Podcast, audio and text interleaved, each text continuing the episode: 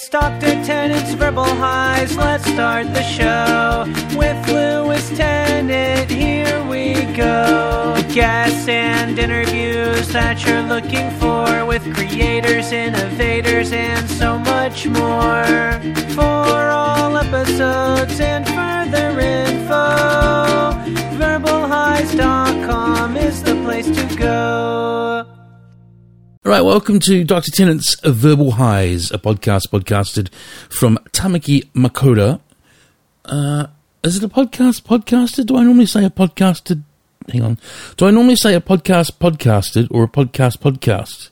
I think both work. A podcast podcast. No, I think I normally say a podcast podcasted from Tamaki Makaurau, Auckland, New Zealand. My name is Lewis. I'm the host of the show. Kia ora, and uh, we're in week seven of the current lockdown here in Auckland, uh, level three. I know a lot of my listeners are local, but I know a bunch of you are uh, off these shores as well. So if you're in Melbourne, um, probably sounds like um, you know, whatever. It's nothing, mate. Seven weeks. I really actually feel for Melbourne. I, regular listeners and uh, will know I lived there for a number of years, and so you know, you always you always keep a particular eye on places. I lived there, I think about six years in total. Um, but irrespective of that, uh, I think we all know what a go of it they're having because I can tell you what, it's seven weeks. Uh, I'm starting to feel the burn of this one. I'm starting to look like I wondered. I had a, I had a, I had this strange sort of. I haven't thought about it for years, but I thought, man, I, I feel like watching ET again. Where did that come from? And I think it's been inspired by um, by how I look in the mirror when I get out of the shower. So I would like to go to level two so I can start going to the gym, which is a new thing in my life, admittedly, but um, I've been been really digging that and looking less, as little as I can. I'm nearly the age of 45 in a month. Uh, looking, you know, you have to fight. You have to fight to not look like ET the extraterrestrial once you're, once you're mid 40s, especially when you're bloody when you're on the couch with snacks and lockdown. Um, that's probably how I'd paraphrase my feeling about anti-vaxxers and so on at the moment. I had, I for so long, I, ha- I held on, um, staying friends with someone on Facebook from my younger years, from my teenage years, because I know that before the algorithms made him sick, uh, that he is a decent fella, but I had to just remove him last week because it's the sort of like, holier than thou, um, you guys all sheep aspect of it that really finally pushed me over the edge. And so, speaking of sitting on the couch and eating snacks, I see it as being that simple at the moment. Shut up, you guys. Get vaccinated, sit on the couch and eat snacks and wait this out. And we'll be out of this quicker than we will be if you don't.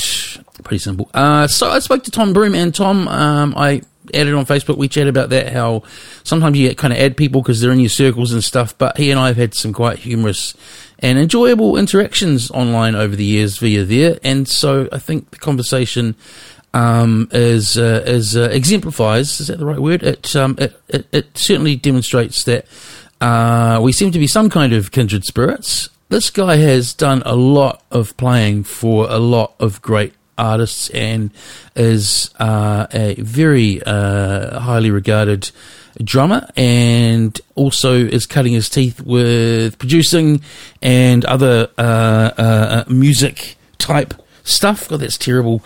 I was expecting a much more um, eloquent summation of, of Tom and his endeavours. But to give you an idea, he's currently performing with uh, Bailey Wiley, Diane Swan, the Miltones, Tammy Nelson, and Teeks. He's previously performed with average rap band Avondale Bowling Club, being being Benny Tipene, uh, the Black, Blackbird Ensemble. We're only up to B.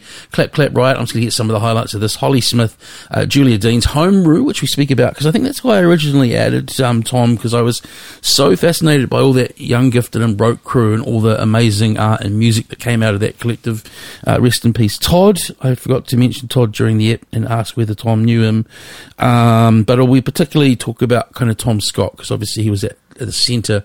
Um, for those who know, Tom Scott um, was at the kind of, at least publicly, at the epicentre of, of that, and Homebrew was such a force, and, and still are. They still form for festival shows, as far as, far as I'm aware, with Tom playing. Um, and yeah, a bunch of other artists. Tim Finn, just you know, bloody Tim Finn might have heard of him, um, and a whole lot of other uh, bands and artists I'm not going to get through. Uh, we had classic Zoom uh, based uh, connection issues, and Tom had this flash had this flash uh, I, uh, my understanding is kind of mic extension or plug-in for, for, for his partner's iPhone, which he wanted to test, and it sounded great until um, he logged out briefly to go back on, and then we t- spoke for ages. Look, it sounds fine. You know about my quest for the perfect Zoom call. Um, I rate Tom's. You'll hear the rating I gave his. But yeah, we went all the way to the end, and he's actually talking through, as far as I can work out, the wee microphone that, that exists in the ear dots in the headphones. So we've actually recorded. I think a, it sounds great. I mean, it certainly sounds like uh, a phone call compared to the luxurious tones of um, of uh, of uh, Scott Towers' Zoom call. I think he's winning. He had the Shure broadcast mic. Um, why was I going with that? Oh, yeah, that's right. I'm just generally the quest for the perfect Zoom call. Um, yeah, we talk about a bunch of other stuff. We talk about his early uh, playing, gigging career on a cruise ship. Um, and his and Chip Matthews, bass player Chip Matthews, uh, drum drummer and bass player cartel. Uh, they basically they run some kind. from what I can work out some kind of some kind of pimp operation with uh, with players of their instruments, and everyone everyone said, well, they don't keep their money, um, and neither of them have a have a cane with a bejeweled cane, but they basically they supply they supply quality quality quality drummers and, and bass players for your performance needs. Uh, we also talked about Blippi. I hadn't heard about Blippi. If you've got toddlers, you probably know about about Blippi. We talked about our feelings about uh, Lars Ulrich. We talked about the best career plan being not having a plan B. And I would like to make one correction. I mentioned that uh, Carl Cox, uh, or Coxie, as as uh, fans know him, uh, performed three times for the Millennium because of you know flying back through the time zones over the Dateline or whatever it's called. In fact, Carl Cox or Coxie. Uh, for the Millennium, played um, in New Year's Eve in, on Bondi in Sydney, so I got that right. But he didn't manage three shows. He he went back in time and did another New Year's countdown in Hawaii. And um, I also misled Tom into thinking there was a helicopter involved. I don't think you'd get a helicopter that far. I assume he was in a luxury uh, jet. Shouts to Free FM. They are continuing to support me looking at their timetable for today. Free FM uh, Access Radio out of the mighty Waikato. Um, you've got an in-depth and critical exploration of some of music's greatest oddballs for the outer limit frequency. You've got uh, fighting stigma, embracing who we are, and facing the challenges of life with grace, humour, and knowledge. Um, that is a mental health and disability show with uh, Vanessa. We've got that's the ticket. Hannah Mooney with your um, arts happenings in the Tron and beyond. Good old breakfast show, hard talks, and BBC content there. The New Zealand Charity Podcast. That's at 10 a.m. Out West Radio. Uh, Council comment. The climate question. That's another BBC show, Scotty's Place, Taringa, uh, weekly podcast from Te Wananga ao Aotearoa. Random Teens do random teen stuff. Maybe the name's in the handle there. A Sonic Youth are lovers for indie rock as expressed by a 17 year old Kiwi. And I'm only up to 4 p.m. of one day of their incredibly diverse uh, programming timetable. So don't forget this sort of content these days is, of course, uh, available to you worldwide at any time of the day or night. Um, just start at freefm.org.nz. This has gone far too long. Please like my show, leave a message, subscribe, and share. Uh, Verbal Highs on Twitter, Verbal Highs podcast on Facebook, Verbal Highs on Apple and Google podcasts. You can also stream Spotify or iHeartRadio. Why am I telling you this if you're already here? Basically, the message I've got for you is this is a passion project. It costs me a lot of time um, and a bit of money. And so, if you could like uh, share an episode or two in your in your within your circles, um, that would be probably cool for me. That would be lovely. That would be lovely. That would be a wee a wee gesture of your enjoyment and like and rate the show and all that good stuff. By the way, tombroome.music.com for Mr. Broome. It's T O M B R O O M E music.com, all one word if Tom ever uh, ends up making uh, musical instruments and accessories for a, a, company, is that an endorsement? It's not quite an endorsement. Um, he could call his uh, he could call his signature sticks uh, broomsticks. I'll get my coat. This is Dr. Tennant's Verbal Highs. Yes, there you are. you just look finally.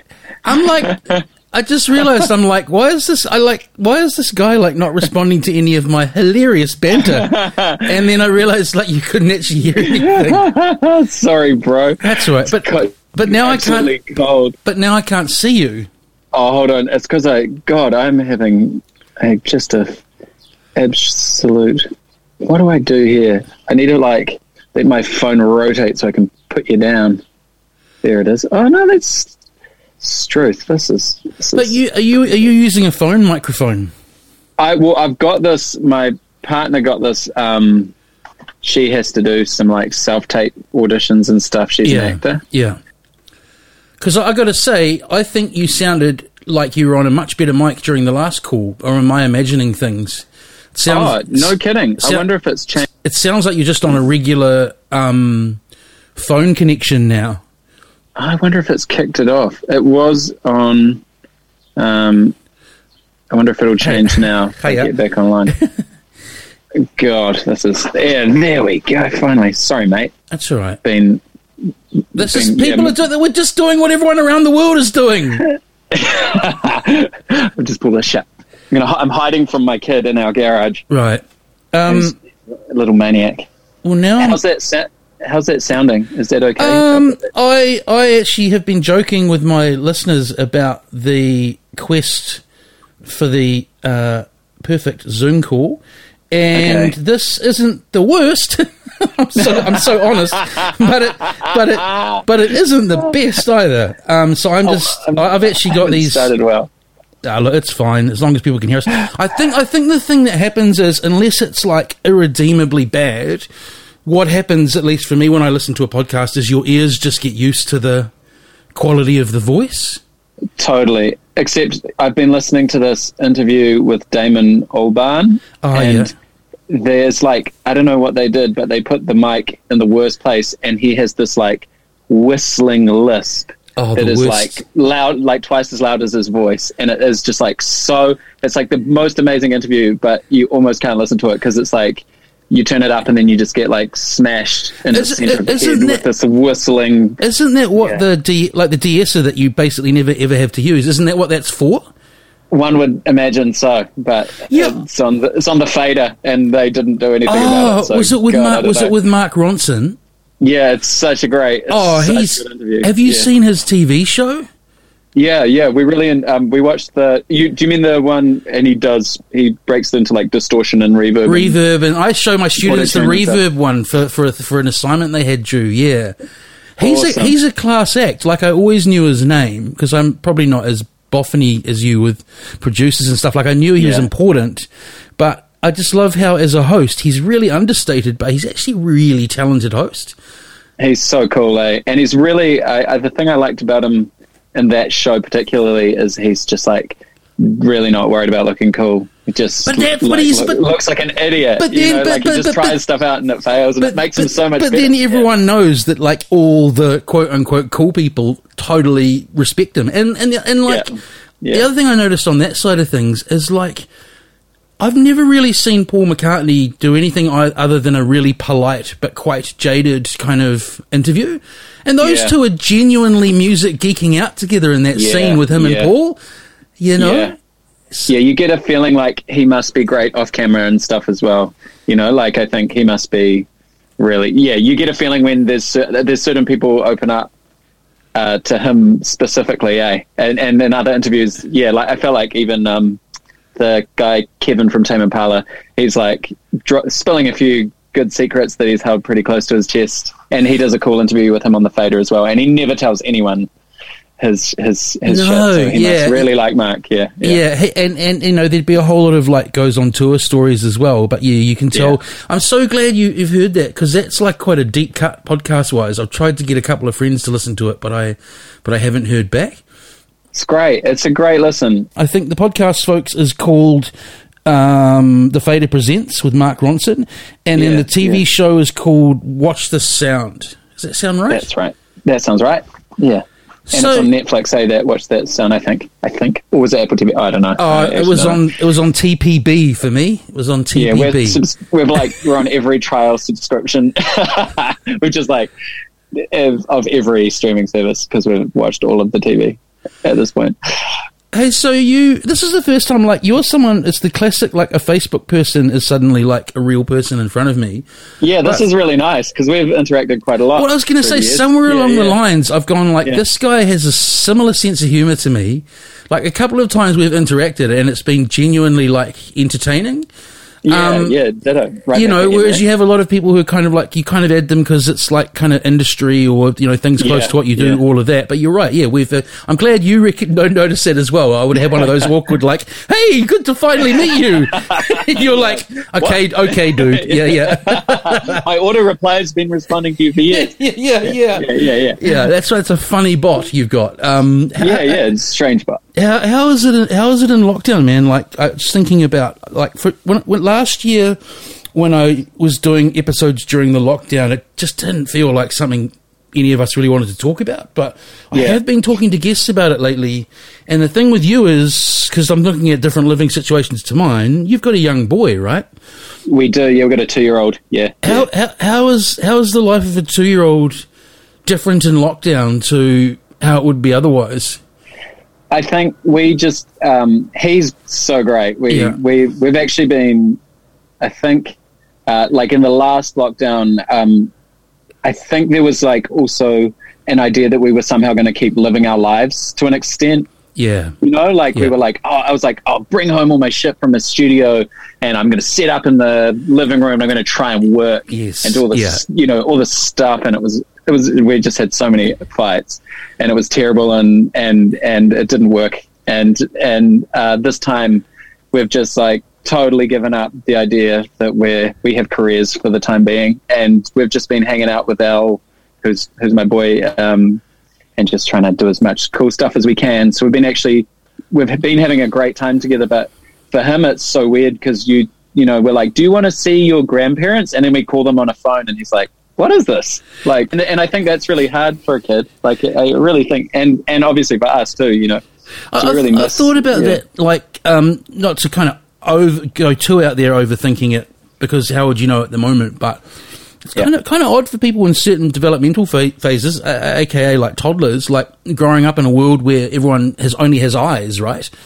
Totally. Yeah. I think they're like insanely adaptable. Like I'm sure Yeah. there's something. I'm sure it's it's like short term it's affecting him. And we um we brought my partner's mum into our bubble um just because um she's she's uh, sort of by herself so we were allowed to add her um and we see her a little bit um, and it was weird. It was like a reacclimatization for him to see another person other than us. And Yeah, yeah. because we're always at the moment i think the thing that'll be the weirdest is that we're like oh stay away from those people like every time we're at the park it's like don't go near those Yeah, people. yeah. What, of what, like, what kind of lesson is that Why? about people? Yeah, Yeah, yeah, yeah, yeah, yeah. don't trust them don't trust them they might breathe on you or near you or Oh. even look at you without a mask on and it's that i think is going to be the thing that takes some getting used to being like go like hug that kid and, and say hi or whatever you know I think what you're saying now, I think you're that age, like um, you, you know, people who's like say uh, parents split up or something else, like you know, these major things happen. Like uh, that's actually my example, right and right. and that I don't remember it. I'm not about to to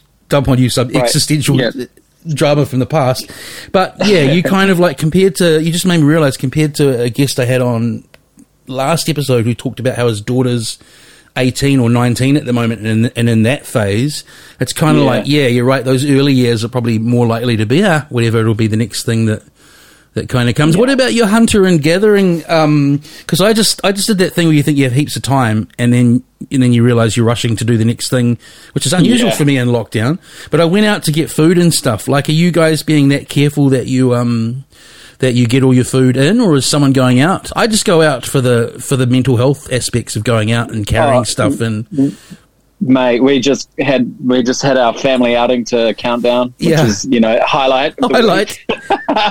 so waved at some people, saw some other kids in some trolleys. Al got to wave at them. Yeah, so we're we're being really careful. We're wearing masks everywhere, and we're really trying to stay away, stay the two meters from people. Like taking that stuff really seriously. But we just you know there's stuff that's like I went and got um, Paradise takeaways. You know the Indian joint in Yeah. Sandringham the Yeah. other night because I'm so sick of cooking and, and and that kind of stuff. We are we're yeah ordering some food in and, and occasionally buying a coffee or whatever. But yeah, yeah, we're taking the protocols really seriously, but also uh, yeah, man, it's a balancing act, and what I've learned is you can't you can't judge individual unless someone's totally taking the piss in public and it's obvious. Like you can't you can't get judgy about why people are doing what they're doing when they're out. You know that person might have a mask exemption, that person might be blah blah blah blah blah.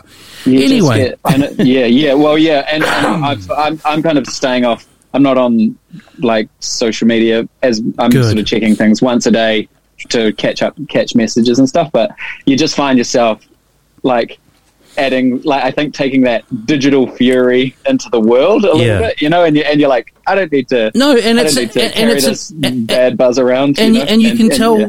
when you see the amount of people doing the right thing, expressed as a Yeah. pie graph or whatever, you realize that the man. online life is completely not a representation of what's actually going on. Now, speaking of the last main lockdown, I, I've got actually one of our social media interactions here. I'll, I'll read it to you. Okay. Do you remember the Do you remember the coconut? Do you remember the coconut maracas? Oh yeah, Yeah. So this is everyone. This is Tom. By the way, everyone, Tom's a. Um, I was going to say you're in general a, a, musician of all sorts, but primarily you're, you're you're a percussionist. You're a drummer, correct? Yeah, yeah, totally. Yeah, anyway, yeah. so this, this is Tom. Second lockdown purchase. One times pair of coconut maracas. Fuck, I really didn't want these. If anyone is having trouble finding second-hand maracas, I will consider selling these to you for 400 kg of bread flour. Okay, this is my That's- response. that's- this is ridiculous. this is this is so like um, what they say indulgent. Uh, Lewis, you purchased the item that best describe your state of mind at that moment. That's very self-aware. Celebrate the work you did on yourself and the maracas as trophies of your achievement, rather than percussion superfluous to your needs. Tom, that's brilliant. That's a lovely Tom. worldview. Tom, I feel seen, Lewis. That was my bot. That was- that- yeah, yeah. so when did you start playing, man? Like, because I was thinking, I, I think you're the first kind of drummer I've had on. I've bloody loads of guitarists, which is part of what I want to talk about. Yeah. Probably the reason I didn't play drums, because I, I kind of see that as a very appealing instrument, was a number of quite practical concerns. Yeah, Like having yeah. a cat in a house, and talk about how you got yourself to the drums and the practicality of it, and Well, I I wanted to play drums for years uh, before I started. I, I my parents signed me up for a um, trumpet lessons and to be in the concert band at intermediate. Um, I went to North Cross Intermediate uh, on the shore in Auckland, and um, I just like straight out, straight away was like the drums are so much cooler than the trumpet. Like I would like to do that, please. And and my parents aren't musicians. Dad plays guitar, but they were sort of like, ah, we get the feeling like that's not a real instrument, so we'll just keep with the trumpet and the piano, and you can do that.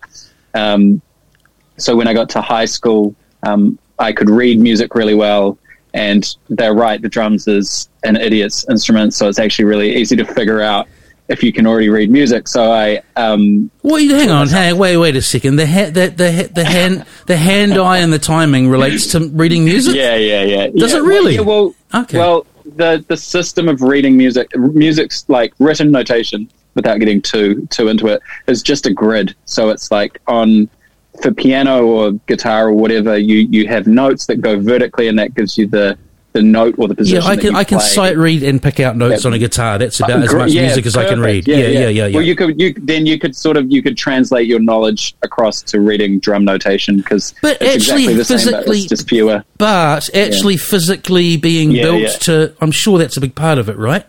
The physic- Sure, yeah, like yeah, like some people would naturally have Yeah. that, and others wouldn't. I I don't know. I find it because I, teach now, Yeah. and and I really reckon it's like it's pa- it's like if you want to play the drums, like I think that's the only thing that you have or don't have. Like you have uh, an inclination for the instrument or you don't, and obviously there's going to be people who that aligns with like a natural, um, you know, ability to maybe interpret information faster or something like that. We all have our Yeah. aptitude but um, I think it really comes down to like I've got these I've got certain students who you were like you know they come in and you're like oh this kid's going to be hopeless like this is going to be this is going to be terrible and they Give me your money. Give me, give me your money for another lesson. yeah, yeah, You're like, oh my god, and um, uh, they end up being amazing because Yeah. you know they have a favorite band or they idolize some drummer or something, and and then they just think about it all the time and want to do it. So it really is. It's just a. It's like totally passion is overrides natural ability. Like hands down. Yeah. I've taken you off track. You were get, you're going through your j- right. journey to percussion. So I think right, you're at yeah, about well- college. Yeah, yeah. Well, and at college, I just, um, I sort of, so I used to go into the music department and play drums at lunchtime, and I just lied and said that I was a drummer, and then um, sort of could sight read the charts that were really easy as well. It sounds like it sounds like you know, I think I'm Frank. Uh, Vinnie Colaiuta reading the Black Page or something, but I, I really was just reading these simple drum beat charts, and that was enough to get me into the school band. And my parents were kind of trying to make me go to this boys' uh, college, Westlake Boys, and the negotiation came down to being like, well, if you stay at that school, you're already in the school band, and maybe we'll think about getting you a drum kit at the end of the year, which they didn't think I'd stick with. And I was like, absolutely, deal, you've got this. Um, and that was that was Wow, and, man! yeah. So you yeah, you, yeah, you, you, you you you you faked being a drummer. That's great. You co- you Faked it, yeah, and do and then you 25 and then you broke you brokered a you brokered essentially some kind of business deal with your parents yeah. to get the kid in yeah, the house. Yeah, yeah, yeah, yeah, yeah, exactly. And then I was kind of, I was kind of, I, I, I wasn't kind of kidding because it is a it is a thing that would be a consideration. Like when you got it in the house, um, man, how do you how do you like you know keep your neighbours on side and stuff when you're young?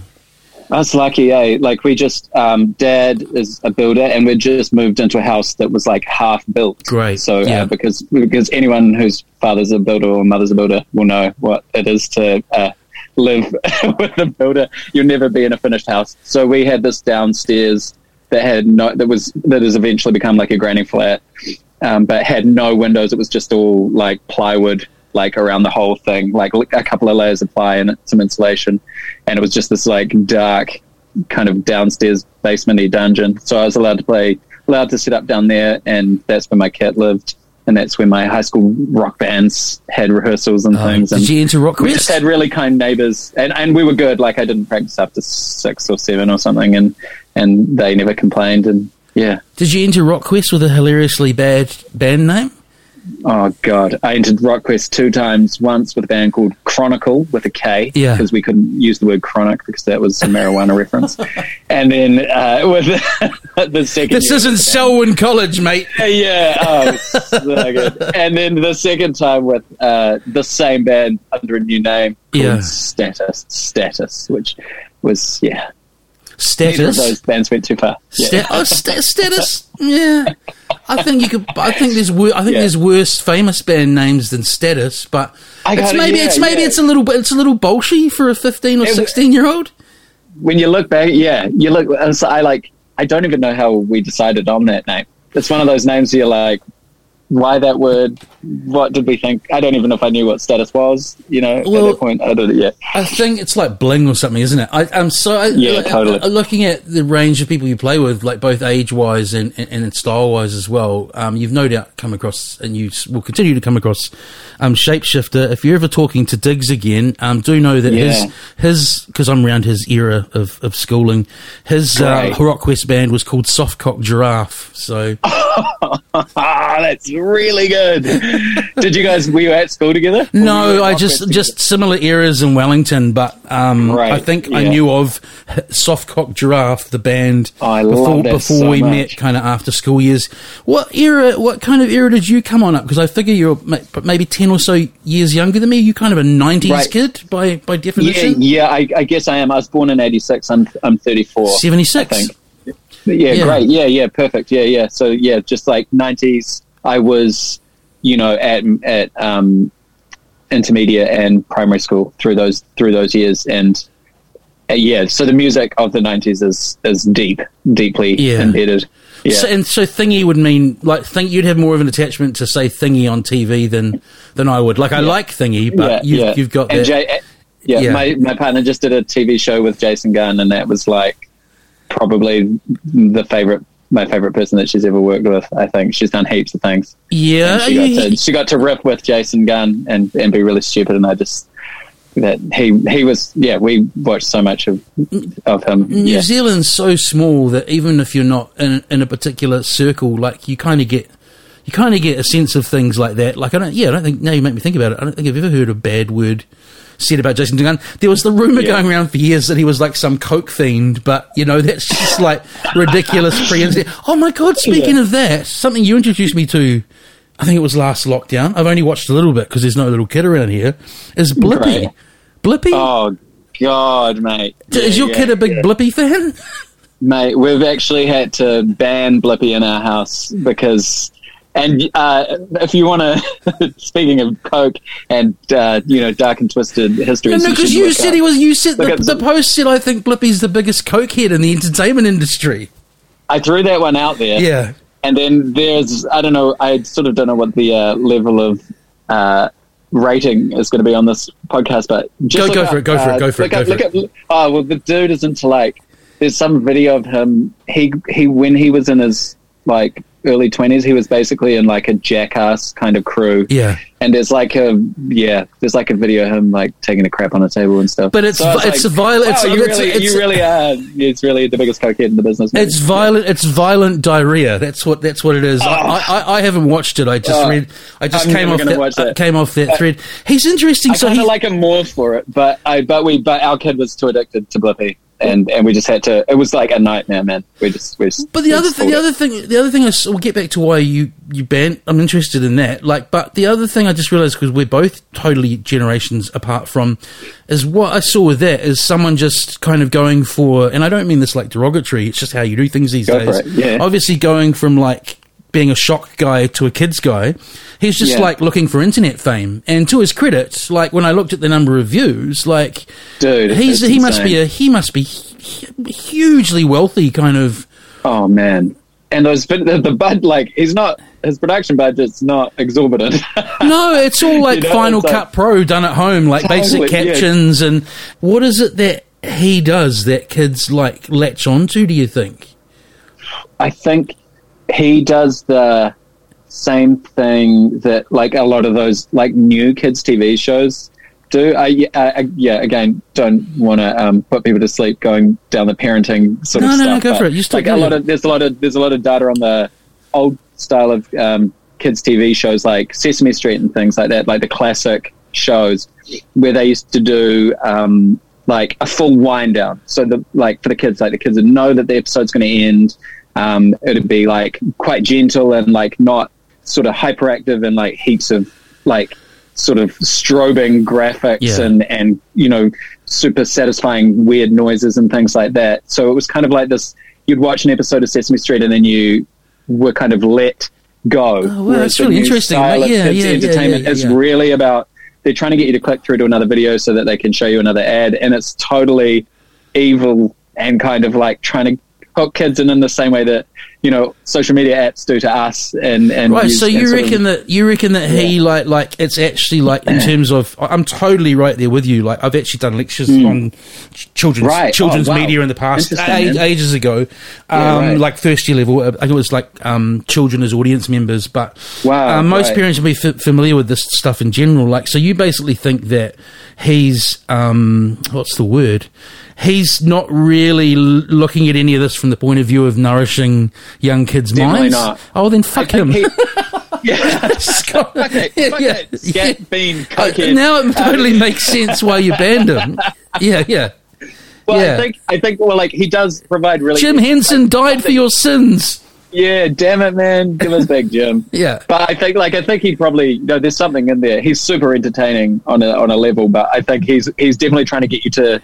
It's it's not with consideration of the child's well being for sure. Like, there's no consideration there. I'm sure of it. Yeah. Oh, what a world we live in.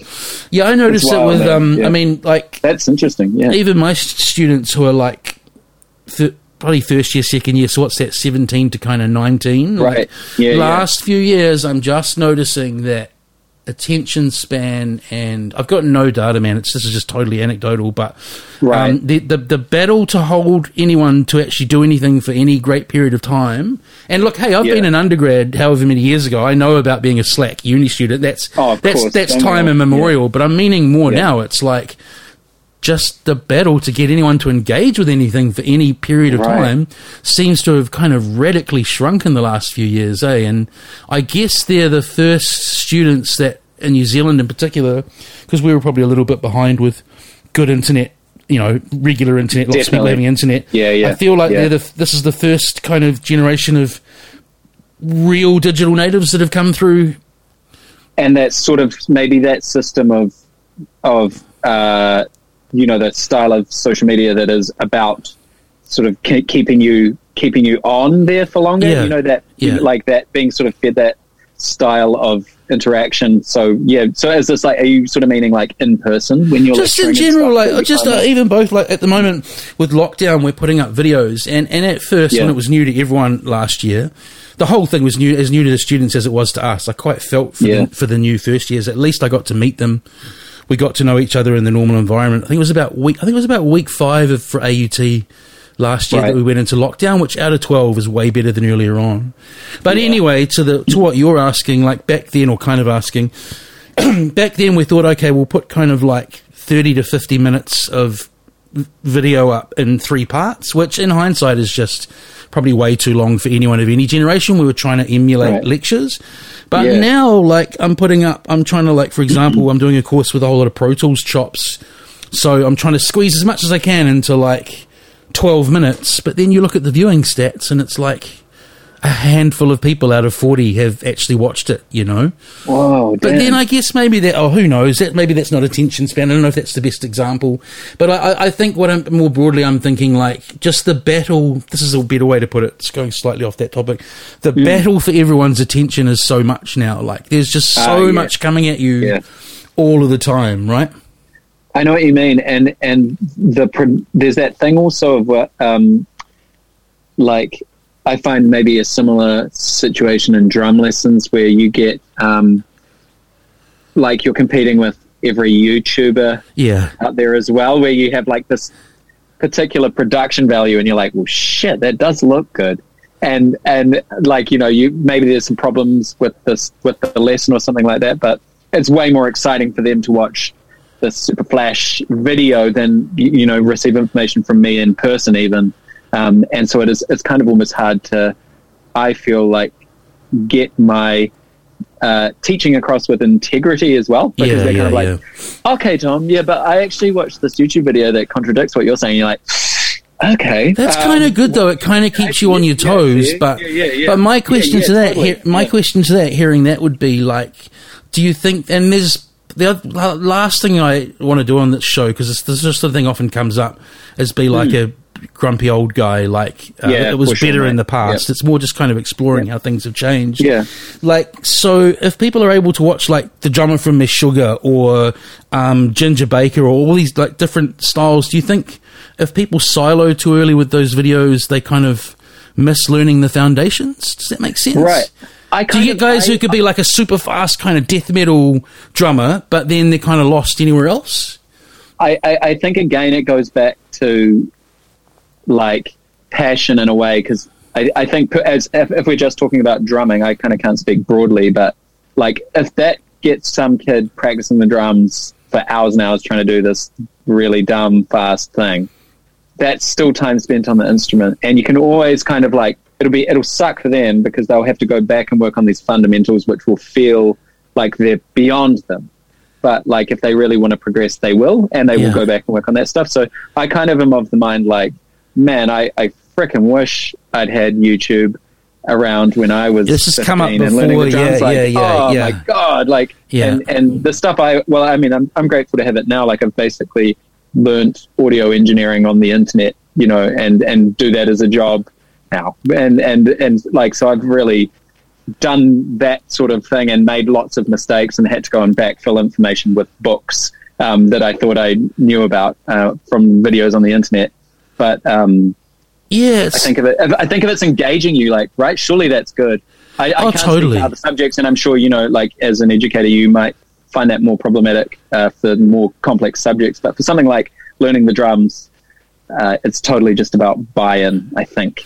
Yeah, and I'm teaching more practical audio stuff now, and um, yeah, that's it. Like I kind of almost like I, Yeah. hate, I hate this word, but I think part of going to university now for them is like me watching, say, 20 videos of something that I want to explain to them. You know, use someone else's Yeah. video and finding the best one. So we're in kind of curatorial ro- roles as as Yeah. quote unquote experts. So this has got very deep. Expected to Dude, think look about us. teaching. Look at this. Look at this. Oh, yeah, I'm not, I'm not qualified for this. shit. So yeah, that's right. Yeah, yeah. I happened late in life. I was just a DJ for years, mate. Um, so, so yeah, I do think.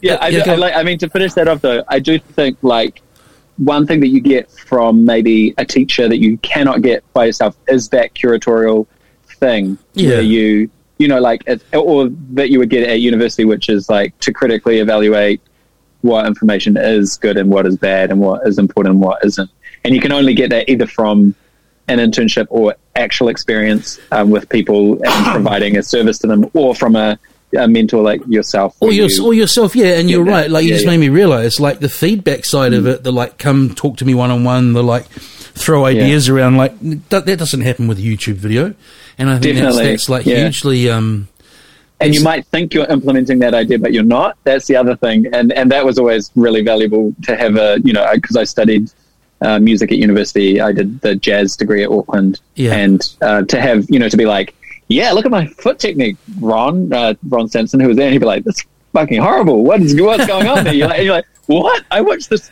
DVD of Lars Ulrich or someone, and yeah, you know, you're like, you'd be like, no, no, Hey. it's garbage. What are you doing? You know, like, why why do people and you might not even have been through the Metallica phase. I totally did, like 14 Yeah. to 16, 17, which culminated in me going and seeing them in like 93 or so. I was Oh, so young. what an- I what a went out, I went, to was a whole bunch of us from time. Wellington, like from Wellington High School, all went out very, very young, dressed as bogans and drinking terrible alcohol. Shit. But, you know, I was going to say, you know, the internet has ruined some things for me. Why do people Right. give like Lars Ulrich's drumming so much shit? But wait, because what I hear now that I've heard that and I know about more music, I've thought about this a lot. Like it's his kind Oh, of slightly wonky punk drumming that I think makes them a bit different than a kind of blast metal band. Like, what's your take on it? Or are you just going to say to me he's just a shit drummer?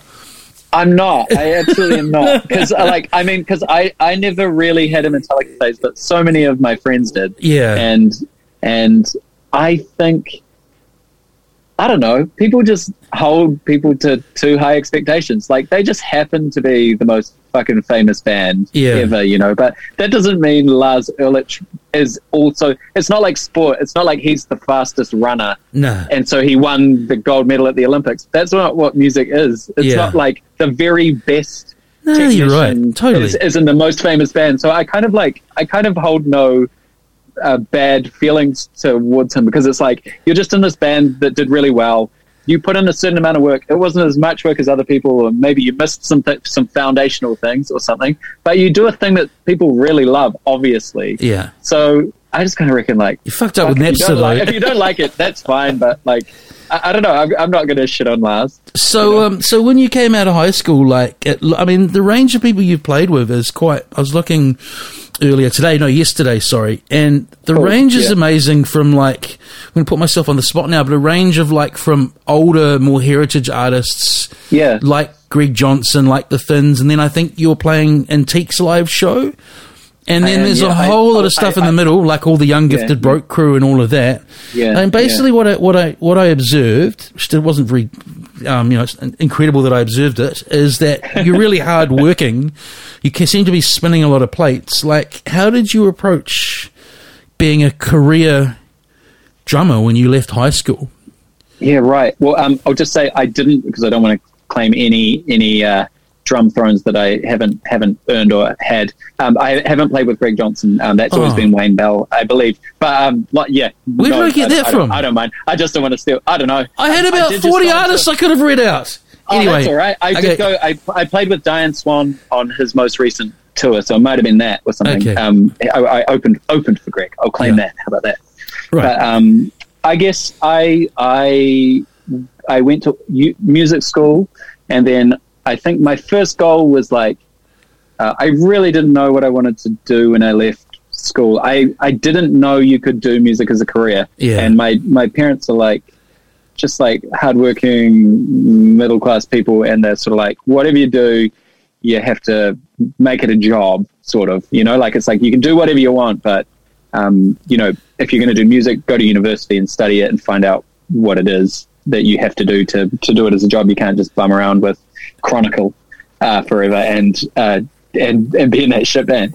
So, um, so in other words, would so in other words, go and study music if you want to be a musician. Great, man. totally take it, take it, take it seriously. You know, That, that's So that's did. that's so much more progressive than a lot of the time, and all it is. Is your parents they want you to be okay, right, throughout your life. That's that- what it's about. But but what I'm saying is the more the kind of safer, more traditional approach would be, oh, go and do a commerce degree, Yeah. and then Yeah. you know, so have I- your band, have your band, and play yeah. at the pub or whatever. Yeah, You, yeah. you, you know, have Yeah. your have your Yeah. hobby and, and, and, and also have your day job. You know, That's right. Yeah. Yeah. yeah. So I guess I was fortunate that they kind of they pushed me that way, so that when it came to it, I kind of didn't have a choice because I do have a lot of friends who who had a plan B, Yeah. who who fell on that plan B when times did get hard, and and I didn't have one, so I had to make it work, and and and I guess that's uh, I've been really lucky with that, and and I also worked out that like uh, money matters to me now because I have a, have a kid and, and a partner and, and you know we want to buy a home and things and,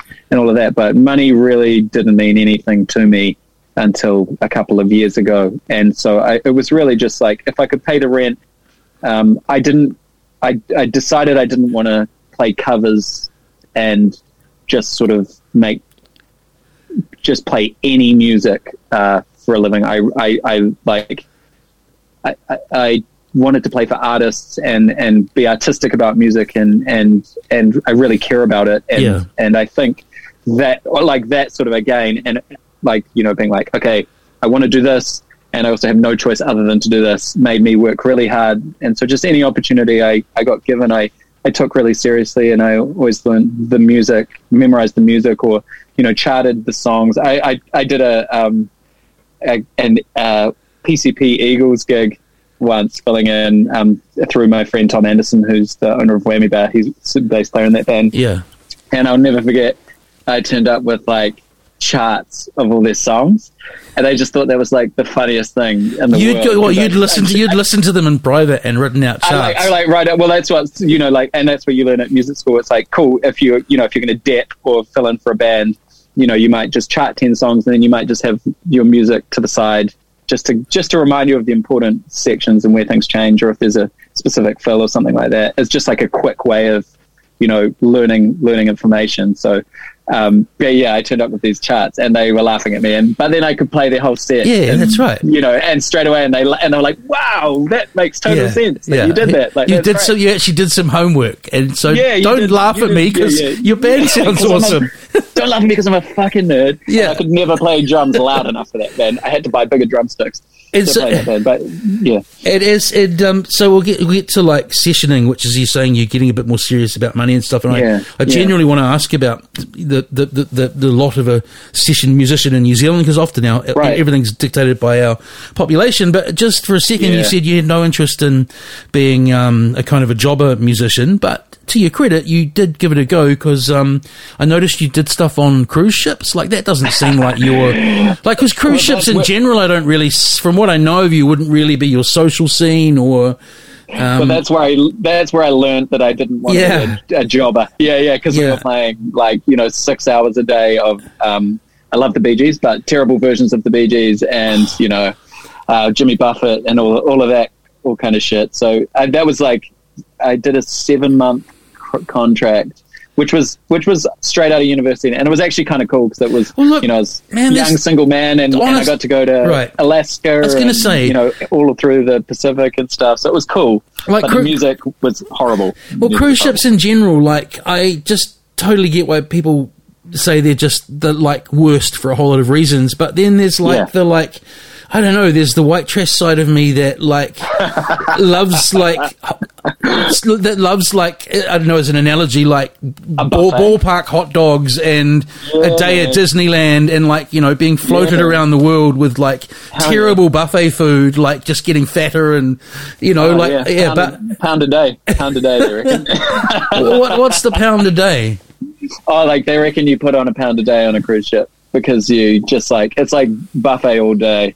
And Yeah, so it's like I'll ne- I'll ne- so it's terrible. It's like and- it's like it's kind of like I'll never go on one because I get all the reasons that like you know ecologically and all of that. But I kind of go like Yeah. it does sound like quite a nice way to switch off. But was it like because you know I watched a few documentaries, pr- probably principally since. I watched one recently about that terrible coronavirus breakout. But is life? Oh, man. Basically, all I was going to ask is like, is life as a worker pretty like um, not as nowhere near as flash as being a um, a paying customer? Like, does it get a little bit grueling? Just kind It's of being pretty- trapped in, in that space and Yeah. Yeah. Well, with with like ten years of hindsight, um, I think the the really the thing I hate, and I, I did hate it at the time, is the the hierarchy because it's like um, the Filipino workers who are the Yeah, workers. things on you the realise ship, later. Are just they're just they have it's they're paid terrible money and uh, like and you know they have this. It's all the same. Uh, cabin quarters, like everyone shares a room and stuff like that. So we were all sharing rooms and whatnot, and the officers don't. But um, yeah, there's like this for them. It was you know you like it's like this awful, really obvious tier system of privilege, and the places that you're allowed to go, and the places that other people aren't allowed to go, and things like that. And because we're entertainers, we're allowed basically all over the ship because they kind of expect you to like do a show and then make like mingle. Walk, So ar- walk around in your hot pants, young man in your yeah, hot yeah, pants, like- swinging your drumsticks. That's right. That's right. Slanging, slanging, well, slanging the drums. I'll tell you, I'll and- tell you, yeah, yeah. I'll tell you, I'll tell you what. Sneeze guard or no sneeze guard, the days of the the days of the cruise ship buffet is over, baby. Mate, I reckon you're right, dude. Are, they're just going to be cooked, aren't they? Like, who could who could bring themselves to go on one now? Oh no, no, no! Honestly, like on in that doco, like a, a bunch Oh, of really? people, like, and again, not to judge what people do for for entertainment or leisure. Everyone works hard and all of that, but I was genuinely, from a health and safety point of view, quite surprised in this doco about coronavirus on that ship that Right. a couple of the passengers were talking about how they'd like still had three booked next year. Like, I think there's Wow. still it's still well, I guess yeah, it's demand for it. I mean, I don't know. Yeah, I mean, it's one of those things that's probably too fixed in some people's minds, right? Like that was their retirement dream or whatever, and they're going to do it no matter Some what. people love yeah. them. Some people love And them, and, and you know, They've always, yeah, they've always had those like norovirus. Like there was a norovirus outbreak when I was on board, and that was so so dire. It was just, but it was just a thing that people sort of expect. And last thing on it, like especially for a young man, like you're not really spending anything on there. Like good money. Did you come back? Is it good? Like good money for what you're doing? What was I getting paid? I was getting paid. I don't mind saying. I think I- it was six hundred US dollars a week at that time. I think for a So that young was- New Zealand that was a- musician, that's good money, right? It was. It was for me. It was, Yeah. I couldn't. I couldn't believe it. And yeah, I mean, you can spend a lot of money on one dollar beers, which was the price at the bar. And I would have thought you uh, could just drink. some- okay, yeah. yeah, yeah, yeah, yeah, and yeah, yeah. Yep. But yeah, you can Meals kind of- yeah, provided. you, might buy a few things when you're at no port. ACOM. Yeah, Yeah, yeah, But yeah. it was it was amazing. I did. I saved a lot of money, and I actually, uh, yeah. All jokes aside, I um I bought two really nice drum kits, which set me up when I was back in Auckland. So yeah, that's that's that was kind of the goal. I went in and saved a bunch of cash to buy gear. And and then I mean, my timeline might be all out here. It's probably a few years later for you, but No. I think probably the reason I would have added you on Facebook it would have been years ago now was because I was just in general really intrigued by the talent, but also the general movement of all the YGB crew. Like you, And you did a lot of stuff with them, right? I did. Yeah. Yeah. So I um Ah, that's Um, young, I- gifted, and broke, folks. Just remembering we have an yes. audience. Yeah, ah yes yes yes, and none of us are young anymore. yeah. But, I want to um, get to that too. Yeah, yeah, yeah. but how's my how's my timeline? That's a, that's a few know years. That's a few years after the cruise ships, right? total. I think that was like within a year. I think so. Yeah, I it makes sense. And and I I was laboring and doing random gigs, and I did a gig with um, so Tom Scott from Home Brew. His father's a really well known bass player Yeah. um, from the UK, and and has played with all sorts of amazing um, people over there. Um, moved his family to New Zealand. Um, Tom's mum's a Kiwi, I think, um, and uh, so he uh, I, I did some gigs with a guy called Stu Pierce, um, who who plays with Pete, um, and they were both playing with Home Brew at the time. They were kind of like Tom was sort of leaning on Pete's jazz musicians because to sort of form his bands.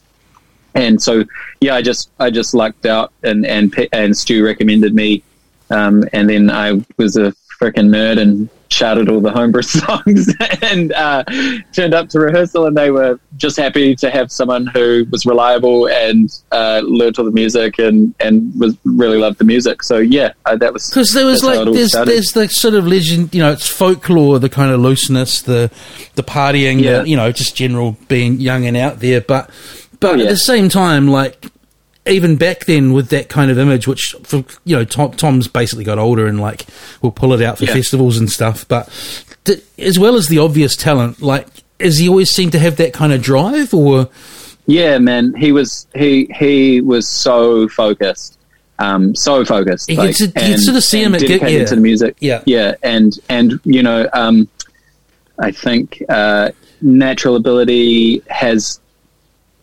Uh, he has he is so smart and, I think he has uh, natural ability plus the Gladwell ten thousand hours. You can tell I that guy say- has. Yeah, sorry, yeah, yeah, yeah, yeah, no, no, no, yeah, yeah, abso- yeah, absolutely, yeah, no, yeah, no, yeah. You, you, you take it, take it away. No, no, you go for it. One hundred percent, one hundred percent, man. He just, he just, and I think that's what him and I kind of connected on as well. Was that he was like, "Oh, you're a real nerd at, at, at the drums, aren't you? You know, like you've really had to put your time into being good at all at this thing. This it's not it wasn't a, a natural thing for me or a sort Yeah. of like a musical family or anything like that. So I think he liked, you know, that we were always like joking about how much practice we did and stuff. And yeah, when I met him, he was um, he was doing like structured eight hour days of writing uh, for the Home Brew album that then was this that the, 2012 the, the, record. kind yeah. of public side of it was like s- pretty clever because like that's not what they were putting out there. Like I was watching videos back then of like them storming the Auckland Uni halls and like doing huge Yeah. lines of rack off. Like it was oh, just. Oh, yeah. But I think that like for him, I'm just I, I'm, I'm speculating like. Did that? I mean, maybe it's up to Tom to tell his own story, but I wondered whether, like, when he wrote that song about the prime minister, that's what ended him up in Melbourne. Like, I think Yeah, I think did, the kind of like that persona got a bit much for him, right? Yeah, Kind of I pop think- ate itself or something like that. I can't think of the expression. I don't think I, I don't think he could have anticipated how big it all got. I Yeah. think, and and I think it's sort of Oh, uh oh, he's gone. He's broken up.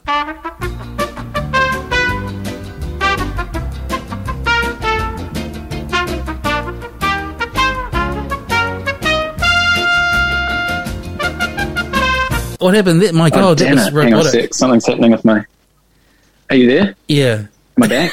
oh, thank goodness. I think it. I think I because I uh, Hey, look. Well, listen. a I, continuation of through the through the power my- of, through yeah. the power of uh, the DAW, I can edit that out later on. You were just responding Thank to my thoughts Thank God. about Tom taking off to Melbourne to basically get away from that character from Home Brew for a while. Sure, sure. Well, yeah.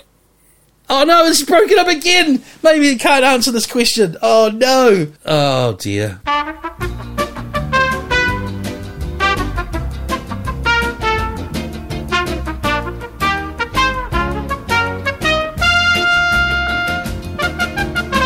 Just the, third time, we'll just check this the spiritual uh, resonance of me- mentioning Tom Scott when he is not around. Can you please, down. for the third time, try and uh, respond to that? Sure. Um, I think uh, I, actually think uh, yeah he it just was so big and there was so much attention on him. And um, he was being really encouraged to push the boundaries like promotionally and things like that. And I and you know I think those those guys um, one of the things that resonated with New Zealand or you know with like people with hip hop fans about Tom and Haz and Louis and uh, all of the YGB kind of guys is they really are genuinely who you think they are. Yeah, and for it's, sure. it's heightened. It's heightened in the um, in the public image, you know, and and the, and and there's funny stunts, and Fuck. you know, Tom was so great. Uh, I I loved being in that band early on, and just thinking like it was so funny. All the videos he always wanted to make with him and Sinjin, and um, y- yeah, lost focus on the music, and and I think he regretted. I th- I, th- I I actually don't want to. I don't want to put words into his mouth, but it was it was a shame about. I, I feel like that song was a shame. But I it- it felt, was- I if it felt, I felt was, like um, I, I can, t- I can speak as an audience member. I, I felt Yeah. like um, everything, everything he'd done was so kind of like smart in its own way up until that point. And I think I'm not like I'm not saying it was dumb, but it was certainly wasn't the cleverest tune he'd done. Like it just, but I get, but I totally get the motivation behind it and the sentiment, but it just kind of hit a little bit wrong, and that's unfortunate, you know. yeah, yeah, just must, yeah, yeah, sure, sure, Yeah. and and yeah, like I, you know, um, part of all of part of all of that. So I, I don't know. Yeah, I don't know. I, I mean, we all look back at things as older men now, and we were you know young young men and and some yeah yeah. No, he did the right thing. He got the fuck out. He played. He played. He played it well, like a lot of things he, he's done. And I and I just realised now. So I don't know whether he actually got top down pressure. And again, that's his story to tell. And he probably has told it somewhere. Yeah. But something else just occurred to me. Uh, while I was chatting to you about this, is like you said, oh, one thing about him and hip hop fans, like more broadly, it was becoming like just kind of like young party fans. And what, I, what I'm getting to is, I think maybe like you you guys hit that kind of like when the Beastie Boys got sick of being the the, the party.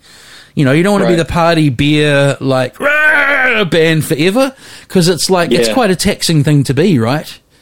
for sure. I think um, you know, I yeah, I don't know. I, I know a lot of artists um, that I've worked with through the years find it difficult, like when they overtake their art, especially if they're real artists. Yeah. You know, like I think, and I think that's you know, and people love them, um, and and want to know more about them. So you know, they're encouraged to give more of themselves into the public space. Um, but then quite often that that kind of attention can surpass the attention on their art. And I think that's really hard for a genuine artist when they hear more about something they did or were at or whatever or the way they look or you know um, then they hear about the art that they're putting into the world which they're trying which is what people know them for so yeah i Yeah. mean you you know you might have something an interesting perspective on that too but I, Oh, I, no. I know that that's really challenging for people when it sort of becomes about something else and then they're like can we just get back to Yeah, no, you you, you, you do, was that you you, know? you, you, Yeah. you explained that eloquently. But then all the way through, if you weren't like just a fan of Home Brew, maybe Hmm. out of the more kind of nerdy music clip, like the whole way through, obviously he was doing at peace, and then like Yeah, Max, yeah. what was it, Max something? There's still a tune I play when I DJ. Max Max, Friedrich, Friedrich Max Martin Friedrich yeah, Calloway. yeah, yeah, yeah, yeah, yeah. Shanti Alouetta. There's a real great tune that I still play when I when I play at bars. And then, of course, and I think you played on it, like Avondale Bowling Club. I mean, I had a, a, a blues musician from Wellington who I kind of like looked up to as a as a teenager. Come on, recently we hadn't chatted in about twenty years, and um, he said that album was hands down. He thought the best New Zealand album of the year. You know. And Oh, that's, that's a stunning awesome. album, right? I'm just getting, I'm getting to like the crossover. Like he'd be no, no way a hip hop guy, but that album's kind of way more than that, right? Yeah, that's oh, that's yeah, totally, and and yeah, Julia Deans on that record as well, and on Yeah. a lot of the real jazzy cuts. I'm I'm sort of I'm on a couple of tracks. It's it's Tom makes music like a collage, like it's like he pulls different things together, and and and sometimes it's like there'll be an initial track. I'm doing this visual thing you'll get from Pro Yeah, yeah. He's doing like a And- long rectangle thing, folks. Like Yeah, imagine yeah, three So Jaffa boxes, three Jaffa boxes in a row. Three Jaffa boxes of, of sound, Yeah. and then what? And then you know people will play over the top of it, and then that initial track will get wiped, Yeah. and then it's like becomes this new thing, and then it's layers and layers, and then it's like cut together by you know um, with his producer um, Christoph El Truento, and um, like they yeah like that first um, Avondale Bowling Club record. It's just just so great. It's like I think it. Um, I feel like you know. Know- I, I think he's really proud of it. I, I hope he is, and and you know I think as a music nerd, I think that's the the music he wants to be making, and I'm really happy he is.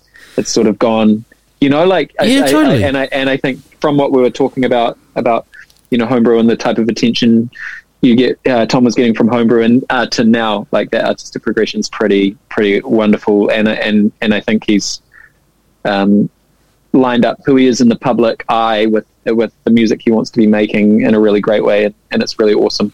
So what do you do like um 'cause I want to still want to get to sessioning and also want to talk Sure. about the, all the different live the outfits you play with live but say for now in lockdown because I know you do production work and stuff as well and coming back Yep. to like being at that phase where you want to buy a house and so on like have you got have you got paid work on at the moment while you're while you're there are you are you working in your studio or I can do some stuff. Yeah, Yeah. Um, my studio is on a private property, um, and the the people who live there are, are actually stuck up north. oh I thought So you were I'm- there now because of the sound because of the sound Uh, I'm in deadening my- behind I'm in you a- I'm in our I'm in our garage. Oh, okay, this is- okay. This this Right. used to be a um, this used to this is me and my old man um, built these walls that can kind of go with me anywhere that um, that I, I can sort of fit into like a Yep. modular size room. So they're like Cool. 2.2 high. And I just like, so I've tracked this in the garage so I can do some drum practice from home. Right. Um, without going out to the studio. But um, yeah, so I've I've got um,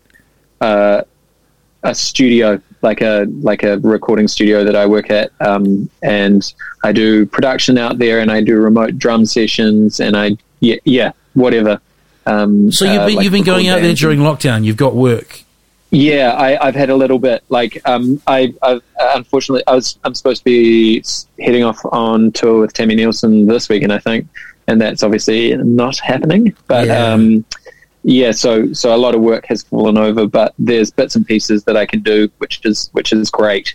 Yeah. Um, so yeah, yeah, grateful to be able to do like remote drum sessions. So people will send me a track and then um, give me some guidelines, and, and I'll just sort of send them back some stuff and then do some revisions if, if there's anything they, else they need. And have you, have you, Uh, has there been much government assistance for um performers? Like, have you? I just I just Yeah. sort of announced some CNZ funding. I am not sure if I'll be eligible or not. Um, I think there's different criteria to last time, but we're we're doing okay. like we're really grateful to have wage subsidies and um, that self-employed the resurgence. Uh, so that's what you have, right? Great. So you've been getting the wage subsidy. That's good to hear. Yeah. I just Yeah, feel. so For, I mean, I, those, yeah. I mean, there's so many cases, but just because I know him reasonably well, and I see his posts, like I really feel for someone like Bobby, you know, who just bought that bar. Oh man, Bought that bar only a little while ago. There's basically fuck all to no venues like that in Auckland, and then it just hits when you're in those first few years of, of owning a business, you know? that must be so stressful. Yeah. I like you know like I really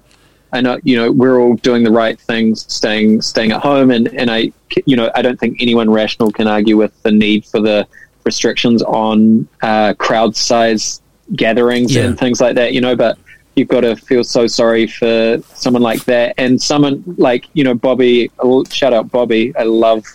Bobby so much, and, and he's done a lot for the scene. Yeah, I like, in I like Mr. Brazuka. Yeah, yeah, he's a good man. I had him on a podcast yeah, step about two years ago, but anyway, yeah. Oh man, I have to look, listen back. Yeah, yeah. Listen- I have to listen back. And um, but yeah, he um, we need him around as Yeah. well. Selfishly, like when Oh, we're totally. all out of this, That's why I you know, we need we need that venue as musicians. So um, last time there was a, the, uh, I remember, uh, I can't remember who organised it. There was a GoFundMe type of thing.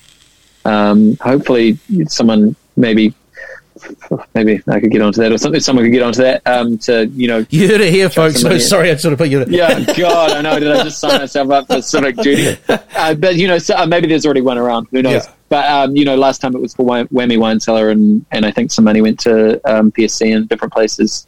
So I hope you know, hopefully we can support those places in that way again, and just keep them because fuck, there's This, I mean, this is such a huge question, but um, Hmm. look, just the, again, the amount of artists that you play with, that you're involved with, that you interact with across the breadth of, of New Zealand music. Like, um, how's everyone doing? Like, is it are people reconsidering their kind of careers, their priorities? I mean, you're speaking for so many people. I guess, I guess I'm kind of saying, Yeah. is there an air of positivity of we'll get out of this, we'll do the summer festivals, or right.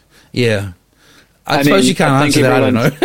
I yeah, I, I can't speak for everyone, Yeah, you know, and, yeah. and I think there's a real breadth of um, reactions, and you know, and just for me and Liv, my partner, like you know, every day is different. Like today, I feel fine. Like I'm like really positive about the future. We know it's going to end.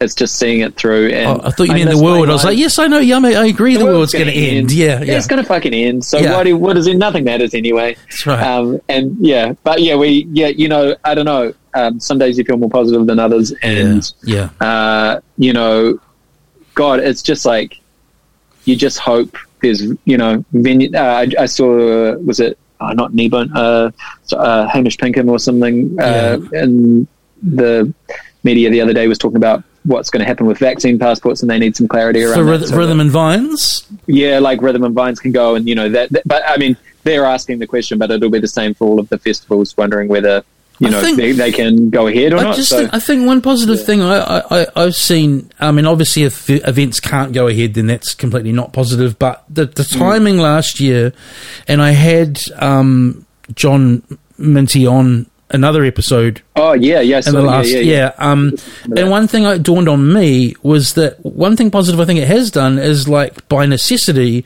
it's proved that we can fill up a festival like normal but with all New Zealand artists. So Oh, there's kind of no cultural cringe there you know Last summer was incredible. Yeah. like it was a great, it was a great summer for New Zealand artists. Anyway, Yeah. like, I, I think. I no think good on you man like blow your horn you go you Yeah. don't go anyway it's, Yeah, it's yeah. awesome Well, not not for me. Yeah, Yeah, yeah.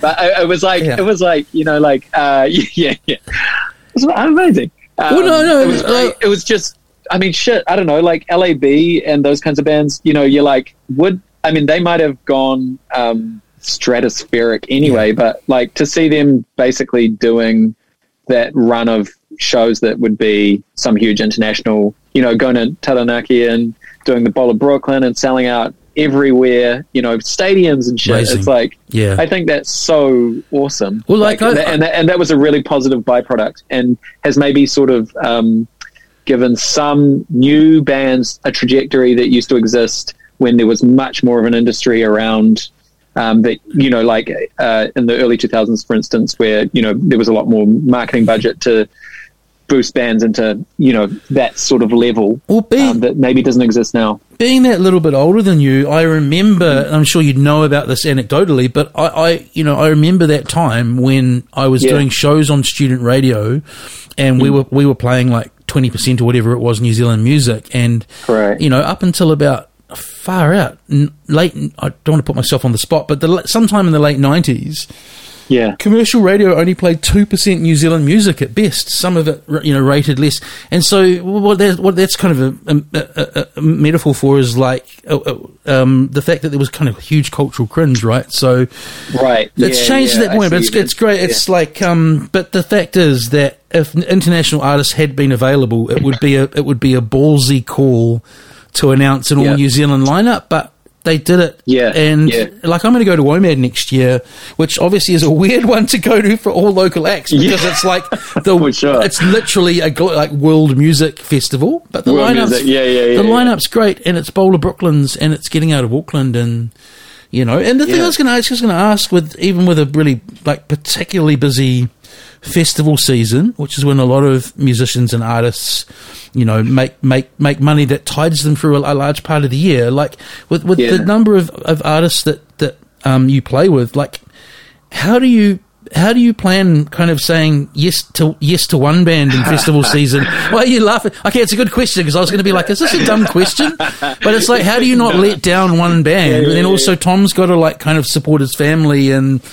You know what I'm Yeah. asking. I can tell by the laugh. Ah, I Yeah, how do you? Oh, I do, How I do you do. not spoil the party? Oh, God. Well, well, um, me and my friend Chip Matthews play. Ah, in, yeah, Chip. He's he, legendary Chip Matthews on Yeah. the bass. Um, play in lots of bands together, and we just like fucking wring our hands and wait for the clash, the date clash, and then it's like. Uh, we used to have lots between, particularly between Aaradhna and Home Brew, because Yeah. they would always be getting asked to do similar shows, and so it would be like um, we just have great subs that we put a lot of work into making sure that they know the shows really well and and um, oh, you actually like you can't you pimp out other drummers and bass players. big time, Damn, big time. with your big So you just diamond-headed cane. You could go that play there. all- You could go play there. Yeah, that, that's it. That's it. And and you, it, um, it happens more more than you'd think probably. Oh, that's But that's just- actually really cool because re- that means you're getting other other other uh, other players' work. Yeah, yeah, yeah. Oh, it's it's so great, and it's it's sort of a really, it's a funny thing. Like there's such a cool. I mean, maybe in other places it's way more dog eat dog or something, but like no one's out to steal your gig. You know, like it, it's just like so cool. Like you just call the best person you can think of and say, "Will you fill in for me?" And I mean, if for some reason they were a better fit for the band, then you can be philosophical about that, and they might get that gig, and that's on you for picking another gig over that over that particular artist or show or whatever, and that's that's life. but have you done the kind of like mm, you know kind of mad driving around like the kind of Oh my god! Yeah, yeah. trying yeah. to do You- three shows do- and go to one festival then the other on New Year's Eve and I think the the have you got a helicopter? Have you done a helicopter? That's big I've never time. done a helicopter. Okay. I, had Chip done a helicopter? No, he's done like a no, I think It could be like Carl, Co- done, Carl like- Cox in the Millennium. You know, Carl Cox played three Oh, yeah. midnight countdowns. He That's flew back in time, amazing. and yeah. Anyway, Really? yeah, yeah. Google it, man. Like Carl legend. Cox Oh, is the legend. I think he started off at like Bondi Beach in Sydney. Then he did another show in the same time zone, and then he flew back to the other hemisphere and got there for the next um, ninety nine two thousand countdown. Okay, he puts us all to shame, and I should stop getting subs and just get a helicopter. What am I doing? Well, you're not earning Carl Cox money, but um, so so with you and Yeah. Chip, I knew you were mates, but that really interests me. Like, do you guys try and get gigs together, and in the same breath, you got a kind of is it a sort of a Sly and Robbie thing where you got that familiarity with playing with each other? it's really interesting. I don't know. I think we just like me and him are like until this time last year. There were a couple of years we counted that I was almost spending more nights in a room with Chip than with my partner for a few years because we were just like touring so much, like hundred nights a year, hundred and fifty Wow. Nights Yeah. a year away doing shows and stuff, and it was like. So him and I just have like this rapport and friendship, um, and I think we play well together, and we, you know, pick up on pick up on a lot of cues from each other and communicate well, and um, we do we love working together. I, I it's not like we go uh, present ourselves as a unit, but I think it's maybe often uh, if someone's looking for a rhythm section, they'll call me or Chip, and then Yeah. it's sort of like, oh, cool, we'll just get those two dudes because they, or you know, they saw us play with a certain person or whatever, and then we get the call. But so, um, so, so kind of a, sh- a short version is that it must be a kind of intuitive synchronicity when you play with each other. Now you know each other's Yeah. styles really well, right? yeah, yeah, there's a lot of lot of support and and things and and understanding between each other, and I feel really good playing with Chip, and I was feel really supported, and I feel that way with lots of musicians as well. I should say, like I've got a lot of musical friends and and and comrades that I love um, being on stage with for those for all of the reasons that I love being on stage with Chip as well, and um, I think, uh, but, uh, but going back to the how we manage to juggle everything, I think quite often if if we're both uh, really comfortable on a on a gig, we'll split. So Yeah. like Chip, you know, it'll be like Chip will be like, cool, I'll do the Aaradhna show and be on it with say Adam Tobeck, and you do the Home Brew show, and we'll get um, Marika Hodgson or Great. someone like to do that, and you and then we can, you know, you can help that person through the show a little bit or do some cues or whatever. So you kind of always the goal is always to make sure that the artist feels like looked after and supported by you and not left behind and and that's really what we I think maybe that's what we do well together is always uh, communicate well and make sure that the people understand that we care about them and, and love them but we're also trying to piecemeal together a career um, and no one can offer Well, us this- 50 shows a year Yeah, or that's 100 right. shows a year that we could just quit everything else you know like and if, and I think that's Well, here's a really unique experience here Here's that you inter- have to do that Yeah, that's right. So here's an interesting question because I know it's a, sometimes a malign term for some, um, but and you are and you are in a lot of these bands. But do you consider yourself at the end of the day a kind of session musician? Is that, I mean, yeah, Yeah. it's it's ag- again here. It's not what it is in other places. So, I mean, like, what's an example? you've obviously seen the you've seen you must have seen the doco that came out. The session Oh, I musician. haven't. No. Oh, you got to see it. You got to see it, bro. I, I do. I do. Um. I do. you keep it. I know the talking. I'll, I'll remember Yeah, the yeah. name of it, but um, Yeah, it's the drummer. Is it the drummer one? The no, it's just in that- general. Oh. You keep going Oh. with your thought. I'll look through my notes. I've, I've got it in my cool, notes. cool. Yeah, yeah, great. Um, I mean, it's different in the states. Like, it's like you know, you maybe don't even have any communication with the artist. You're maybe hired through a musical director, Yeah. and then you you you are kind of like their musician, and then they communicate with the artist, and then you just do their bidding, and then maybe you don't even see each other that much or have form a relationship. But in New Zealand, it's like. Tami Neilson calls you and is like, "Hey, would you like to play drums on some shows?" And it's like, "Great." And then, you know, you deal with her personally, or you deal with TEEKS, or you deal Yeah, with, yeah, um, you know, Aaradhna or whoever. It's like it's all really person to person. Um, I, guess the the thing that sort of defines you as a session musician is it's like this artist maybe um, is a sort of like soul creator and they make their records or whatever and then and maybe if you're involved in the record you get paid a fee Yeah. so you're not like you're not sort of part of that like big like businessy creative part of the of the of the band Yeah. um, so that you you kind of are separate in a, in a sort of like I don't quite know how to articulate. No, you've Like, articulated. you know you've, what I you- You know- you- you no, no, you, mean? Like- you, you've articulated yeah. perfectly. You just got to the end of So articulating it. Yeah, yeah. yeah, yeah, yeah. So you're just this sort of component of of their group, not part of the group. Yeah. And because of that, everyone kind of understands that you need to be in other groups. So there's no sort of weirdness you being like their drummer and no one else's, but it's sort of like you are definitely in. I'm definitely a member of a lot of bands, but there's just not so much work that everyone's working all the time. Yeah. Yeah, you touched on something else that is different overseas, at least my understanding, is that there isn't a lot of other live musician work outside of kind of bands and musical projects in New Zealand. Whereas Hmm. if you were a session musician in the States, you might be a live band on a TV show or Yeah, am I right in saying there's more of that kind of like general player for hire um, work? big for- I And, don't like know. The big, no, yeah, totally. Yeah, and like yeah. a big, a really big uh, band might put people on like a um, what's it called? Like I don't even know what it's called because I've never been on. well, even Vegas over in the States, you know, all of that. Yeah, yeah. Oh, that's totally. different though. You might, But you might be on a, um, you know, like you might be on a salary or something, so that you are always available for that that particular band, Yeah. and that and that's how it works. Um, so. Uh, yeah, here it's just it's just gig to gig really. So it's it's way different in the structure, and and there's I think there's just more more of a business there in the sense that people have expectations and there's more sort of industry standard about what how things work and things. And here it's just But you know the Yeah. story of Ray Parker Jr., right? He was a session guy all his life, and then he, I can't remember the exact story, but he got talked into writing Ghostbusters. And Right. so he went from, that was going to be, he was perfectly happy with what he was doing, and then he wrote this huge kind of like, you know how big that Ghostbusters tune from the movie is, Holy- right? Actually, I think that's in. I think that's in that session musician film I saw, and I looked up the name Right. of it. The film's called Hired Guns, and I think it's on Netflix. oh yeah yeah yeah it's, it's cool, worth a look. yeah yeah Um, and then the other thing I saw you do, we'll, we'll wrap it on up shortly, is that you produce, and I'm really interested in that term because Cool. it can mean like beat maker through hip hop, you know, like Yeah. has or whatever. But Yeah. are, do, are you do you produce in the kind of Rick Rubin mentoring, you know, sitting there helping people with their album sense, or Yeah, it's really. I, I- it's such a weird term now because it does, like you said, it, it, you've you've kind of nailed it. It's like it means like five different things. Yeah. Sometimes it means, and and it really depends on what people need. Is is Yeah. what is what I do. So sometimes it is. It's like building tracks for a vocalist to put a what's called a top line on. You know, like so some engineering as well where needed, kind of crossover yeah, there. Yeah, yeah, I'm always I'm always engineering, like Yeah. because I, I pretty much only produce at my own studio, um, and and yeah, so I'm so I'm sort of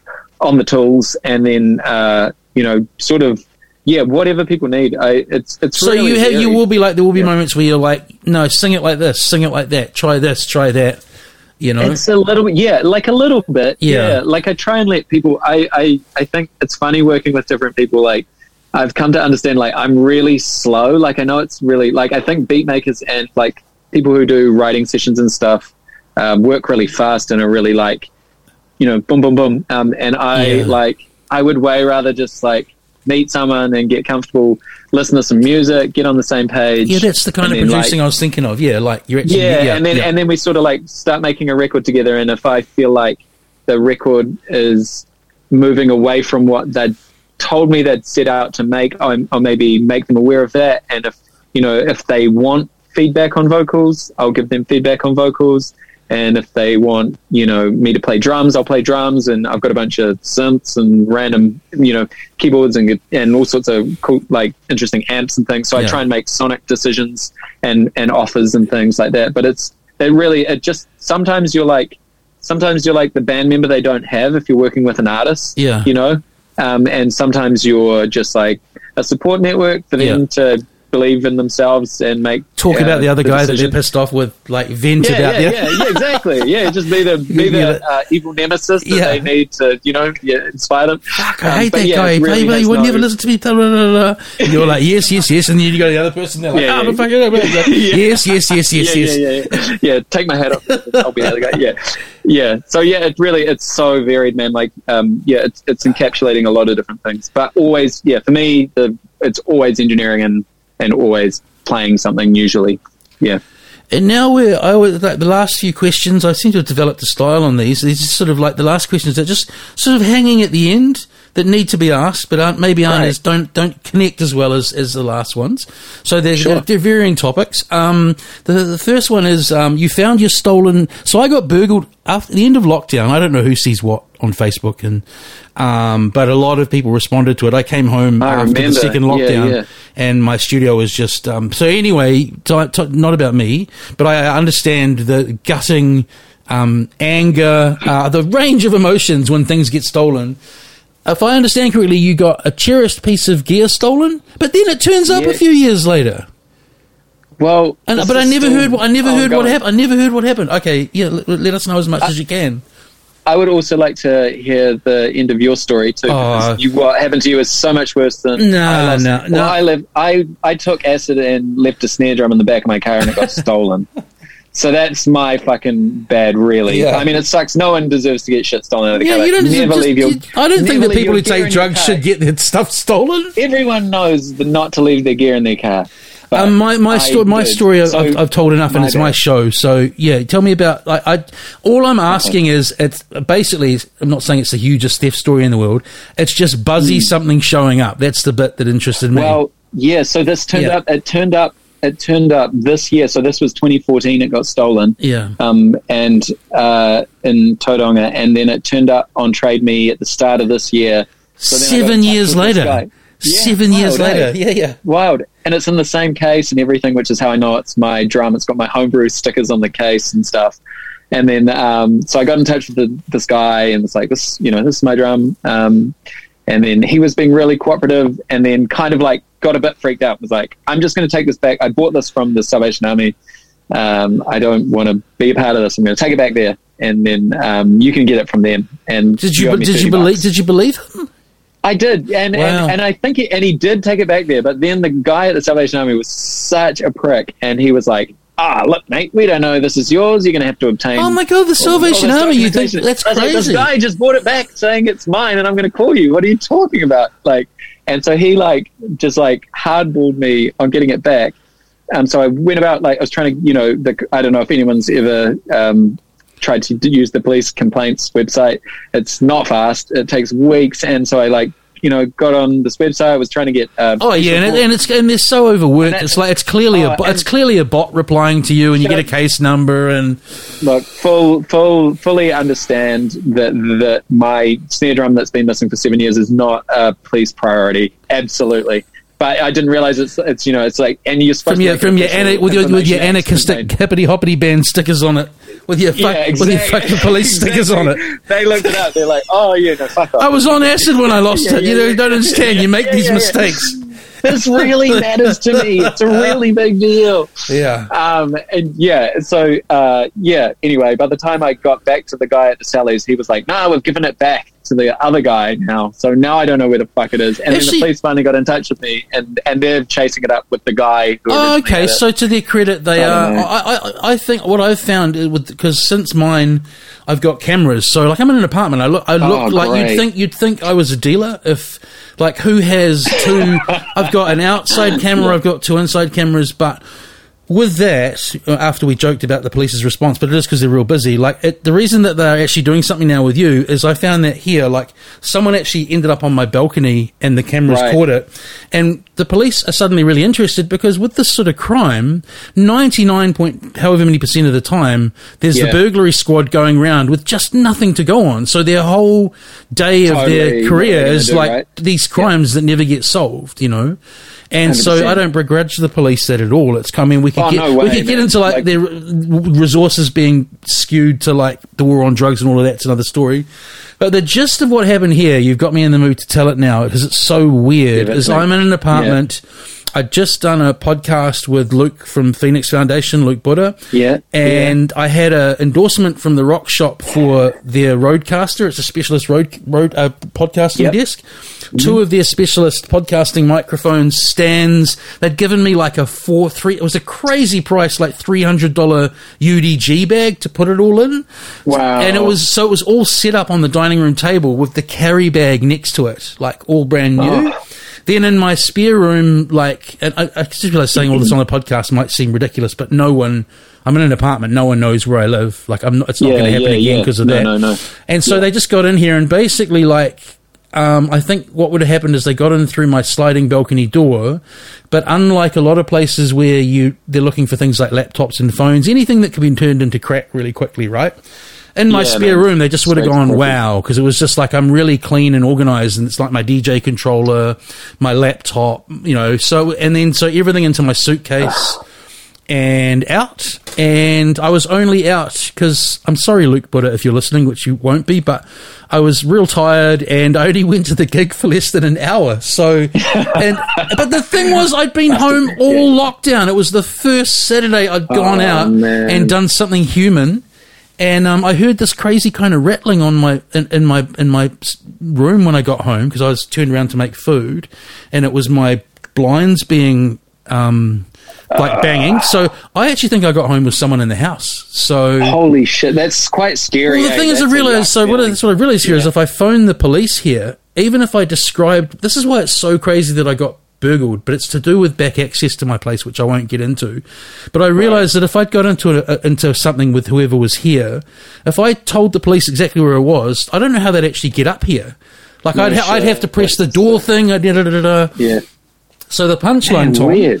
the punchline, Tom, is get, which I'm sure you already have. I didn't have contents insurance just because I live, Oh, in, I live do, in an buddy. apartment. Yeah. But as I say, now I've got these like motion sensor.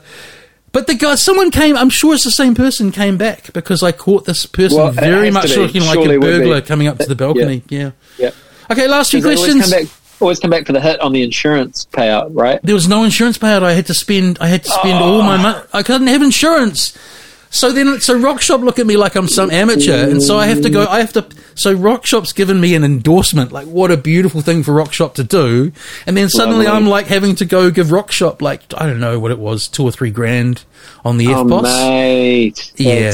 Hey, but look, it's all stuff. The only thing, like, Yeah. the only bit is, I still get flashes of kind of like anger and disbelief from it every now and again, Yeah, like a year yeah, ago, because yeah, it's so. Okay, next question for you. as, I, as I say, segue of different questions to end. Yeah, yeah, yeah, Don't yeah. get- don't why make it into is why is and this might be just a terrible quote, like you, it's not right on your Wikipedia Wikipedia page or whatever, but um, but why is the power station your favourite venue? What? I read somewhere that the power station was your favourite venue. I love that you read that. I have no idea where Okay, you read it. scratch that one. That's great. But No, that's right. no, no, that's all right. I mean, Power Station rules. It's great. Yeah. I don't know. Yeah, I mean, it would depend what band for. I, I think I have other favorite venues as well. But Okay. that's a good. I love going. I do love going to see bands at the Power Station. Oh, I, don't would agree that you, but- everywhere you are at the power station, you can actually see the band. Next question. which is incredible. Yeah. Next question. Um, who are you? Who are you? Who are your guys? This is a time to be a bit indulgent. Like coming up as a drummer. Like who are your? Who are your? Who are your? Who are your drummers? Who are your guys? Oh man, like now, now, now. Ah, okay. Let's. Eva? I'm making this Eva? up on the spot. Okay, so Okay, now this is good. This is a good question. This Okay, is not drummers. No, I mean, okay. no I want. I want. I want. But but I've got to limit you time wise a little bit. I want, can I go like Alright. your top five ever? Oh shit. Okay. Okay. Uh, oh my god. Okay, this guy called Chris Dave, Yeah. who's um, plays with like D'Angelo and like a bunch of jazz sort of um, people in, in New York and things. Um, Eric Harland, uh, who's another jazz drummer Yeah. from somewhere. Uh, from they're all from Houston, but they all reside in New York now. Yeah. Um, a guy called Kendrick Scott, who is the same from Houston, but is also in New York. Um, and then God, oh, I hate, oh man, who who's doing it? What about one from New Zealand? Like who's someone in New Zealand you rate?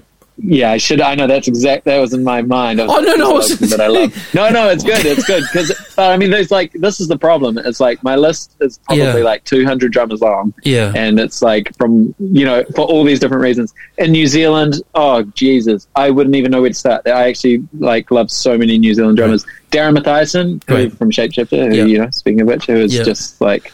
Did you uh, ever hear the every- urban? everyone's hero? Do you hear the urban hero. legends of Redford? Their first drummer.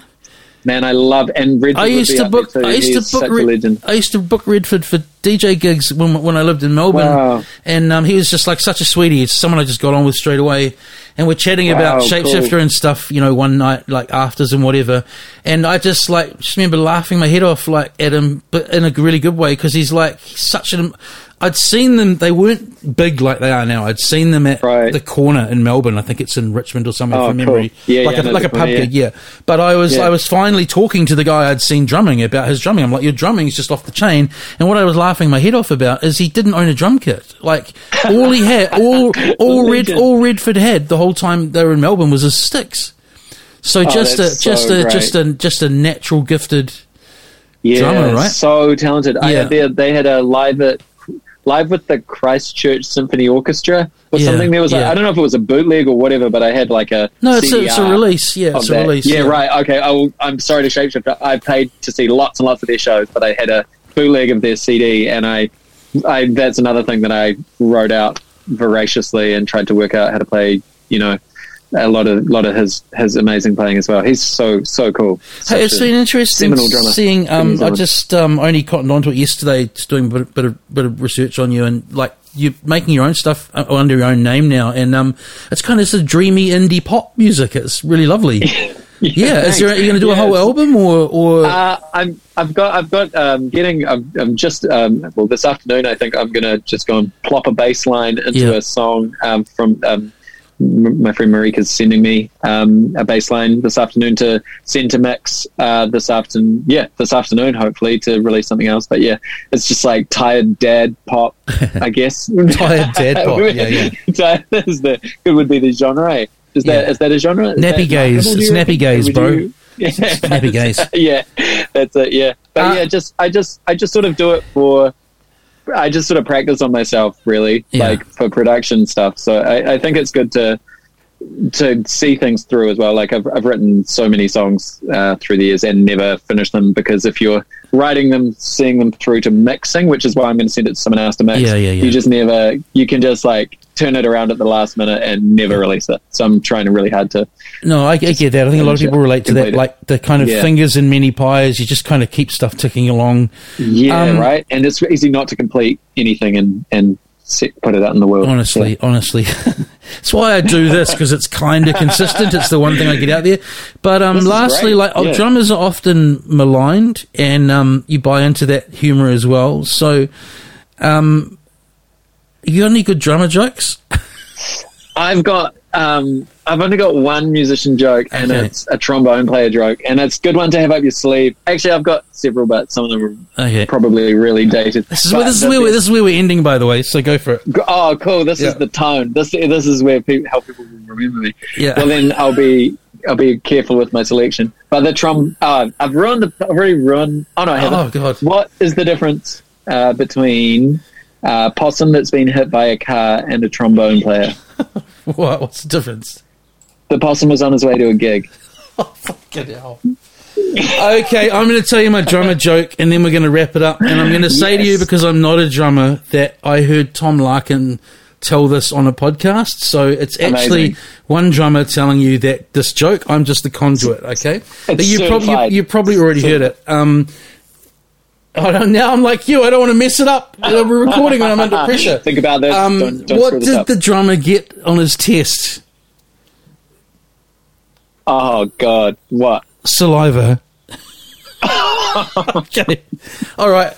Uh, hey, it's been a pleasure finally chatting to you. Um, You too, mate. I hope we can one. do it in person sometime. And, and, and yeah, after the lockdown, maybe lovely. down at Bobby's joint, and I can throw some money his way. You know. Let's do it. Let's just Yeah, throw great. across the bar. Great. Yeah. And um, don't forget, like, I don't know how many podcasts you listen to, but there's a lot of people you know I've spoken to. So Yeah, go and I have a look back through, through the through the episodes, bro. I, I, I listened. I, I started listening to Moo's one, and I Great. started listening to John Minty's one as well. Great, yeah, great. There's, but there's a ton. I, I can't wait to get through them, man. Cool. So yeah, Okay. Thanks for doing this. It's really, it's really cool Oh, to, thanks. to talk to you, and, and it's really fun. You're great to chat to. Now let's do this awkward Zoom thing where we both try and get off really quickly. See you, mate. Oh God! Okay, scramble, scramble. Let it go.